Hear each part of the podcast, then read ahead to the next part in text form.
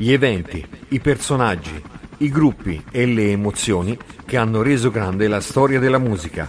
Ogni martedì dalle 21 alle 22, Over the Top. In studio Luca Nicolai, sempre su Radio Garage.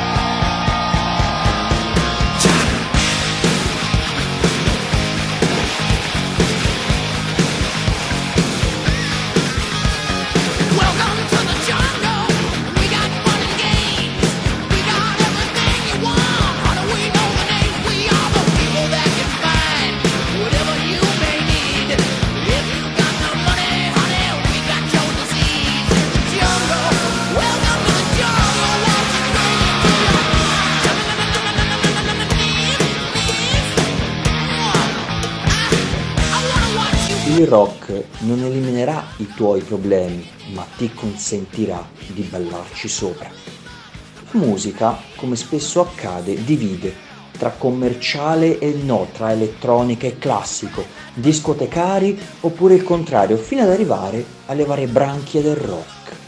E qui, che è il genere più diffuso in tutto il pianeta, c'è una forma, una corrente che vuole rimanersene per conto suo, vuole vivere la sua vita, è completamente indipendente, ha un suo pubblico, le sue etichette discografiche e fa essenzialmente ciò che vuole, fa sentire la sua essenza musicale alla massima potenza, prendendo come prima ispirazione il volume. Si tratta del heavy metal, conosciuto più comunemente come metal. Capire la storia del heavy metal è una delle cose più difficili mai tentate nella storia della musica. Sono stati scritti trattati, enciclopedie intere per comprendere la portata di questo fenomeno. Ma la sua prima espressione, che venne riferita proprio a heavy metal dentro un pezzo, dentro un singolo, risale al 1968 con gli Steppenwolf, con Born to be Wild, anche se le prime tracce di tipo culturale apparvero nello scrittore controculturale William S. Burnox nel 62 nel suo racconto La macchina morbida. Ed è in quel laboratorio che furono gli anni 60 che ha generato nel rock una vera e propria rivoluzione che comincia a partire la storia dell'heavy metal, anche se in quel periodo non andava confuso con l'hard rock perché procedevano per via parallela. Infatti tantissimi pionieri dell'heavy metal furono anche pionieri dell'hard rock come Deep Purple e Led Zeppelin. Anche se poi bisognerà attendere gli anni 70 e 80 con gli Iron Maiden e Black Sabbath per entrare nella vera e propria essenza del metal. E l'impatto culturale è enorme. Ogni nazione ha in primis i suoi gruppi e ha la sua modalità di pensiero, ma spesso l'heavy metal divide la società civile, perché non si sa se dare una connotazione positiva oppure negativa. Addirittura un gruppo blasonato come i Metallica sono proibiti in Giordania e spesso viene anche fatta un'associazione non realistica e negativa su canzone e politica, o meglio gruppo e partito politico, cosa che non deve assolutamente centrare niente nel mondo musicale, devono essere due cose separate. Per alcuni gruppi cristiani l'heavy metal è addirittura un'esortazione al male e molte parti della società civile non vedono nemmeno di buon occhio alcune frange estremiste di questo movimento.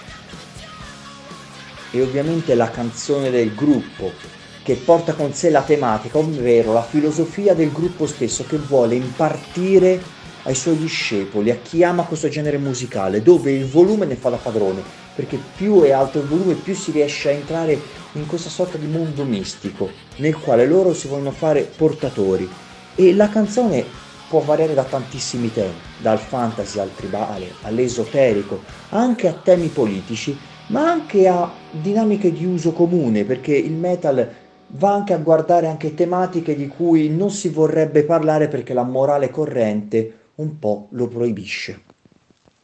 L'evoluzione del genere venne anche influenzata dall'evoluzione tecnologica, l'utilizzo degli amplificatori, dei sintetizzatori, l'invenzione delle chitarre ritmiche per creare un vero e proprio suono di apocalisse. Infatti quando si vanno a sentire i vari concerti che siano nelle sale o nei vari campi e prati, noi sentiamo un vero e proprio rullo compressore che ti spinge verso l'alto. E il tutto comprende la sua formazione tipica, un cantante che spesso è un chitarrista solista, un altro che, un, che ha la chitarra ritmica, un bassista, un batterista e anche le tastiere che sono entrate nell'ultimo periodo nell'immaginario dell'heavy metal, ovviamente anche un tecnico del suono, perché è importante amplificare al massimo il volume della canzone o del pezzo.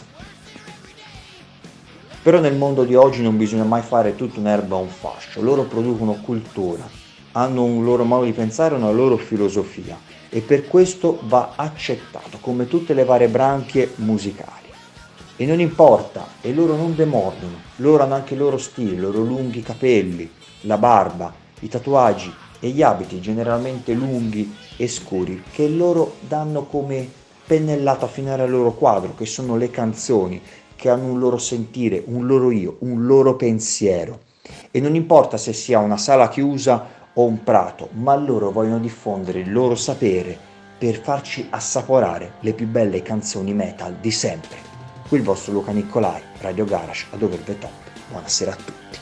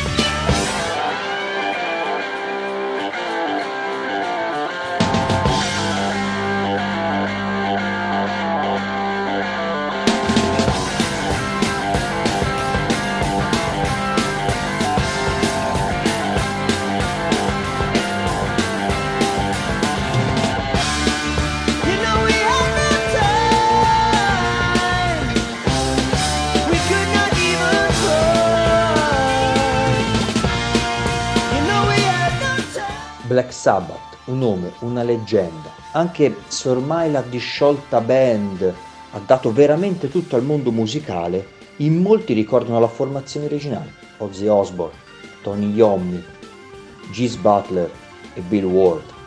Le loro canzoni ormai sono entrate ufficialmente nelle migliori 500 di sempre secondo la rivista Rolling Stone e, come li definì Dave Navarro, sono i Beatles dell'heavy metal. Nella loro ormai quasi sessantennale carriera musicale hanno esplorato le varie branche del rock e hanno fatto assolutamente quello che volevano, ma il loro stile di base non è mai cambiato, malgrado gli alti e bassi della band. Ma il loro capolavoro si ebbe nel 1970, dove la band inglese diede il massimo, massimo anche senza saperlo, come venne ammesso dalla stella della band Ozzy Osbourne. Loro volevano riprendersi da quella immagine oscura del primo album che produssero, per dare un'impronta con, il, con la seconda più pulita, più chiara, più limpida. E secondo la rivista Rolling Stone, l'album trattava proprio questo. Sul loro secondo e pesantissimo disco troviamo lamenti sulla distruzione della guerra e l'ipocrisia dei politici, i pericoli della tecnologia e l'abuso di droga ma a dare veramente il massimo è uno dei pezzi di questo secondo album. E venne addirittura pensato dalla band come una soluzione tappabuchi per cercare di fare la scaletta, non era neanche tra i pezzi da proporre, doveva solamente rimanere lì, ma il problema è che divenne un vero e proprio successo planetario e un simbolo per più generazioni di rocchettari. Il riff è semplice, considerato ormai un classico della band, il testo parla della demenza e della sociopatia ed è diventato talmente famoso da diventare ovviamente un classico della band e nel corso degli anni da avere un numero sterminato di imitatori dentro e fuori l'heavy metal. Ma è proprio il testo la chiave per capire tutto, perché c'è una parola che ci aiuta a capire questo grandissimo capolavoro. In italiano è paranoia, in inglese è paranoid.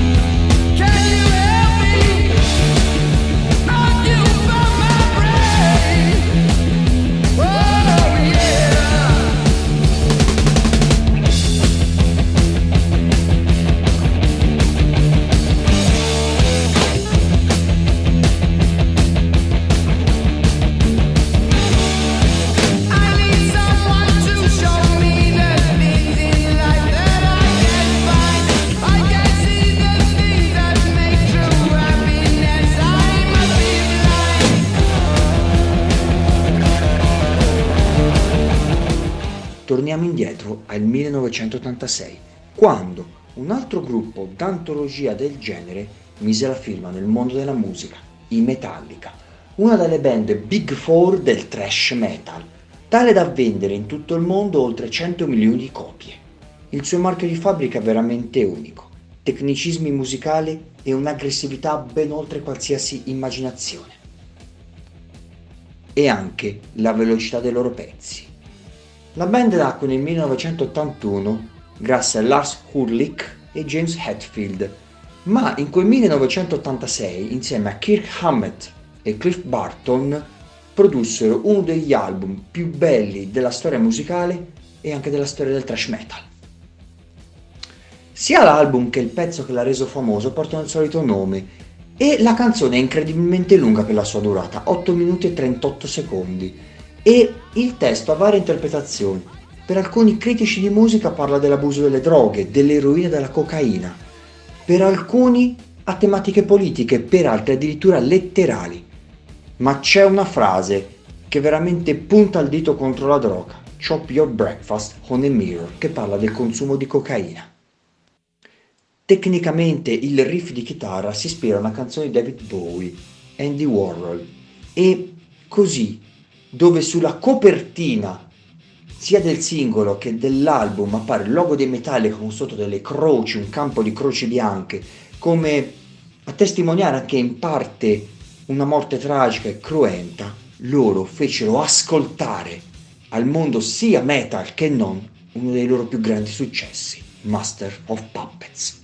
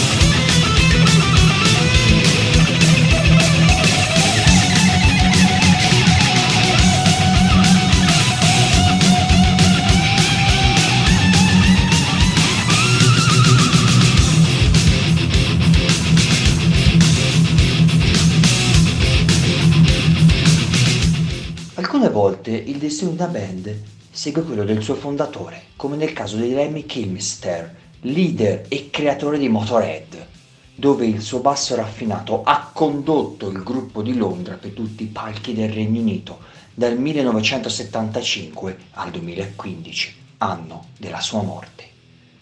Oltre ad abbracciare il heavy metal così come lo conosciamo, la band si definiva anche autrice di testi puri e semplici di quello che è il vecchio rock and roll. La ricetta è molto semplice. Produzioni, sceniche all'avanguardia, effetti visivi e anche uno stile pesante, con testi che parlano di droga, guerre, sesso e la vita on the road, sulle moto, su quelle strade americane che tanto fanno sognare generazioni di rocchettari e metallari. Però la band nel corso della sua carriera ha subito attacchi e si è dovuta difendere da accuse su posizioni politiche estreme, o meglio si pensava da parte di alcuni critici musicali che la band avesse delle posizioni politiche estreme, ma nonostante tutto, nonostante questi attacchi, la band tra il 1979 e il 1983 ebbe un successo planetario e questo si condensò specialmente nel 1980 quando Lemmy, Eddie Clark e Phil Taylor unirono le forze per creare uno dei capisaldi del metal. Riff di chitarra conciliò in maniera strabiliante il punk e l'hard rock, unendosi anche alle melodie del rock and roll, di cui loro prendono ispirazione perché per loro il rock and roll è la prima forma di rock vero e proprio, da, da dove la quale nascono tutte le altre. E il testo della canzone spiega il gioco d'azzardo, le sue spirali negative, tutto ciò che può comportare ammalarsi di questa forma così negativa che ha rovinato milioni di persone. Anche se molte versioni successive al 1980 furono ritirate dal mercato musicale perché giudicate troppo estreme, rimaniamo sull'originale, dove loro da una delle carte migliori del mazzo quando noi andiamo a giocare a un gioco da tavolo ci trassero il titolo di questo grandissimo pezzo, Ace of Spades.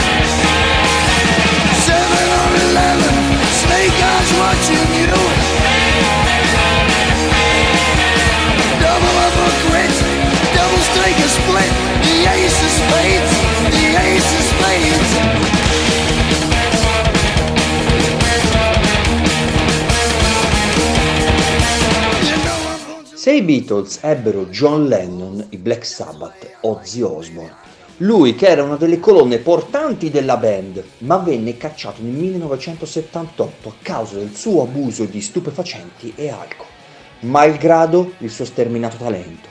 Si rinchiuse in un albergo per più di un anno in preda a depressione e alla voglia di non rientrare più nel campo musicale, ma grazie all'aiuto della sua futura moglie Sharon Arden riuscì non solo a uscire da questo stato depressivo, ma a diventare il vero Ozzy Osbourne.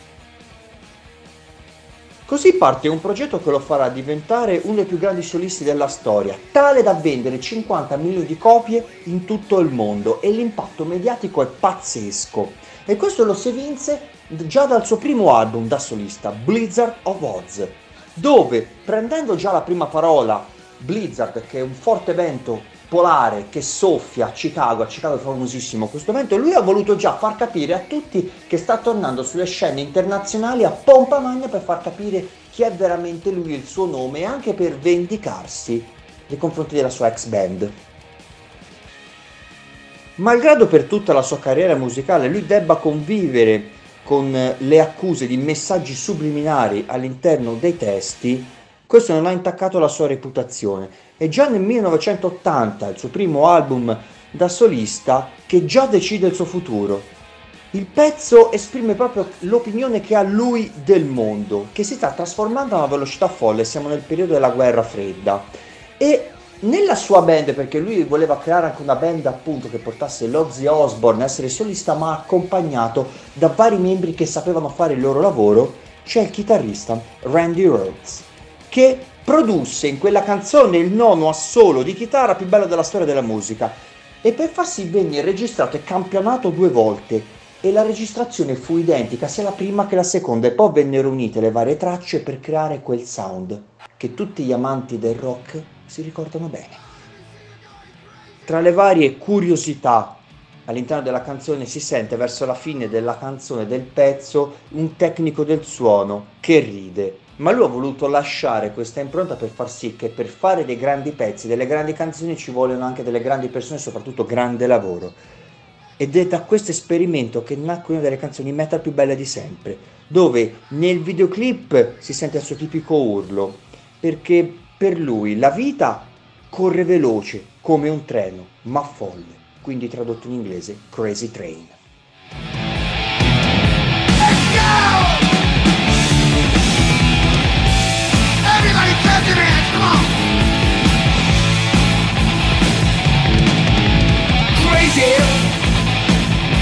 But that's how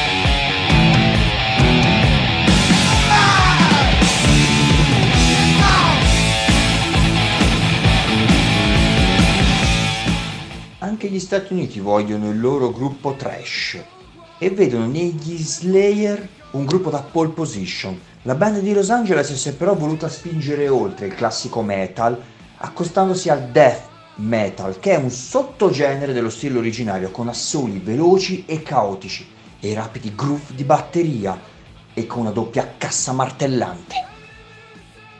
Loro sono una band di portata mondiale e sono riusciti a creare un dibattito culturale nel mondo giovanile, in primis per il loro stile di vita, sugli episodi di cronaca nera e per le presunte accuse di idolatria per posizioni politiche estreme. Malgrado questo loro sono anche amati per la musica, perché fanno veramente della grande musica e sono gli unici che mantengono inalterato il loro stile malgrado il cambio generazionale. E questo lo si vede veramente nel loro terzo album, nel 1986, Rain in Blood. Un album che li portò sul tetto del mondo, però il pezzo di repertorio che rese famoso l'album in realtà divise letteralmente la critica, perché il significato del testo parla del tema dell'olocausto ed è stato ritenuto offensivo da parte dei sopravvissuti dei campi di concentramento, mentre la band si è sempre difesa, ha provato sempre a difendersi dalle accuse di affiliazione all'estrema destra. Ma se noi lo andiamo a analizzare dal punto di vista musicale, il suono è molto veloce, un vero Ivi della musica. I riff di chitarra sono molto intricati fra di loro e la batteria di Dave Lombardo fa uno dei più grandi groove di sempre, i più grandi groove mai sentiti. Ed è anche il titolo che praticamente acquizza il tutto, Angel of Death.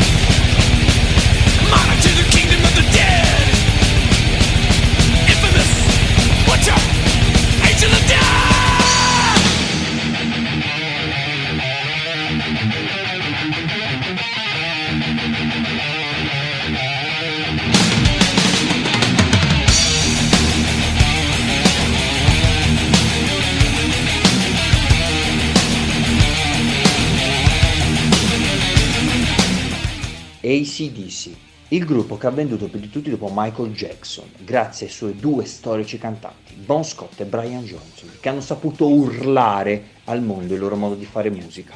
La band australiana è una delle poche al mondo che ha saputo mettere d'accordo più generazioni, rendendo le loro canzoni odierne malgrado alcune abbiano 40 o 50 anni. Ma una delle canzoni più famose è in realtà una scommessa. Alla fine del 1979 la band decise sulla scia di Highway to Hell di incidere un nuovo album, ma il cantante Bon Scott morì per intossicazione da alcol e la band ne fu devastata. Addirittura venne ipotizzato di scioglierla, però a quel punto Malcolm Young, uno dei membri storici della band, decise di scegliere un nuovo cantante, Brian Johnson, e provare.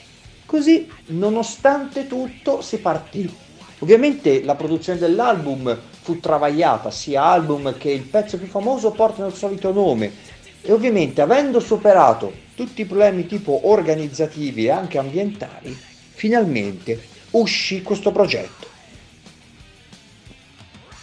Ma una delle canzoni più famose è in realtà una scommessa. Alla fine del 1979 la band decise sulla scia di Highway to Hell di incidere un nuovo album, ma il cantante Bon Scott morì per intossicazione da alcol e la band ne fu devastata. Addirittura venne ipotizzato di scioglierla. Però a quel punto Malcolm Young, uno dei membri storici della band, decise di scegliere un nuovo cantante, Brian Johnson, e provare. Così, nonostante tutto, si partì. Ovviamente la produzione dell'album fu travagliata, sia album che il pezzo più famoso portano il solito nome e ovviamente avendo superato tutti i problemi tipo organizzativi e anche ambientali, finalmente uscì questo progetto. Dal punto di vista vocale, molti fan di musica trovarono delle somiglianze fra Bon Scott e Brian Johnson e Angus Young produsse uno dei suoi pezzi più puliti e apprezzati di sempre. Ma fu soprattutto la copertina a colpire, completamente in nero, in scelta da, band- da parte della band in memoria e rispetto in onore di Bon Scott e il risultato furono 50 milioni di copie vendute in tutto il mondo e il 77 album più bello di sempre. Loro già con il titolo avevano già reso l'idea di come doveva essere il nuovo album e il nuovo percorso da intraprendere, con un nuovo cantante ma soprattutto anche un nuovo modo di pensare e concepire la musica, perché quando si cambia bisogna intraprendere un percorso a volte difficile e anche doloroso ma va fatto per essere innovativi, per essere gli ACDC. E loro, anche in memoria di Bon Scott, urlarono e cantarono al mondo Back in Black.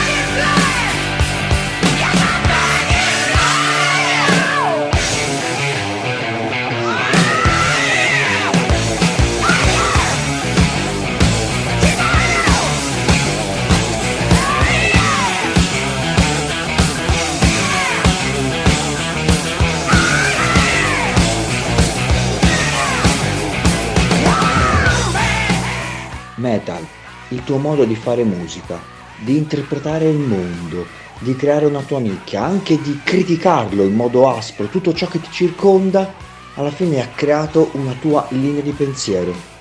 È vero, i vostri gruppi hanno fatto spesso discutere l'opinione pubblica, ma voi sapete fare musica, eccellente. E i vostri raduni nei prati e nelle sale, le tecniche che usate, aggressive, l'innovazione, tutto è fuori discussione.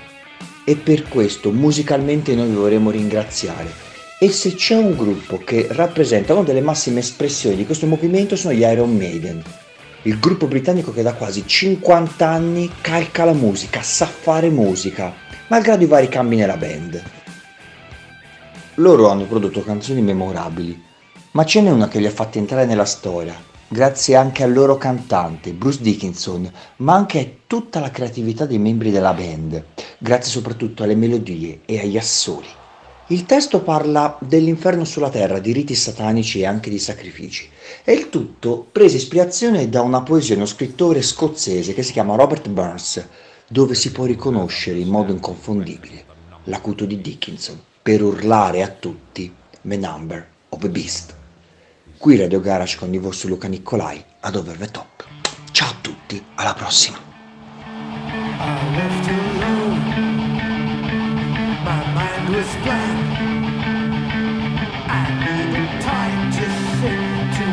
the memories from my mind. What did I see?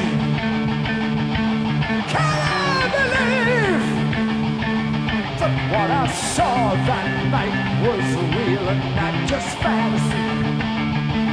Just what I saw in my old dreams was the reflections of my Walkman staring back at me.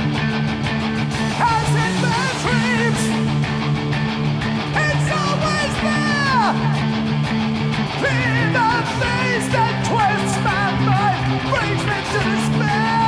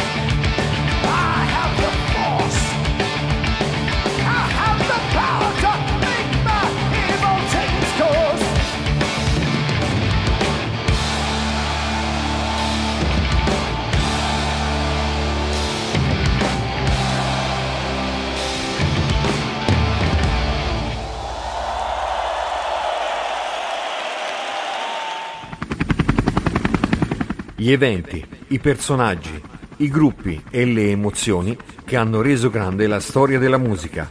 Ogni martedì dalle 21 alle 22, Over the Top, in studio Luca Nicolai, sempre su Radio Garage.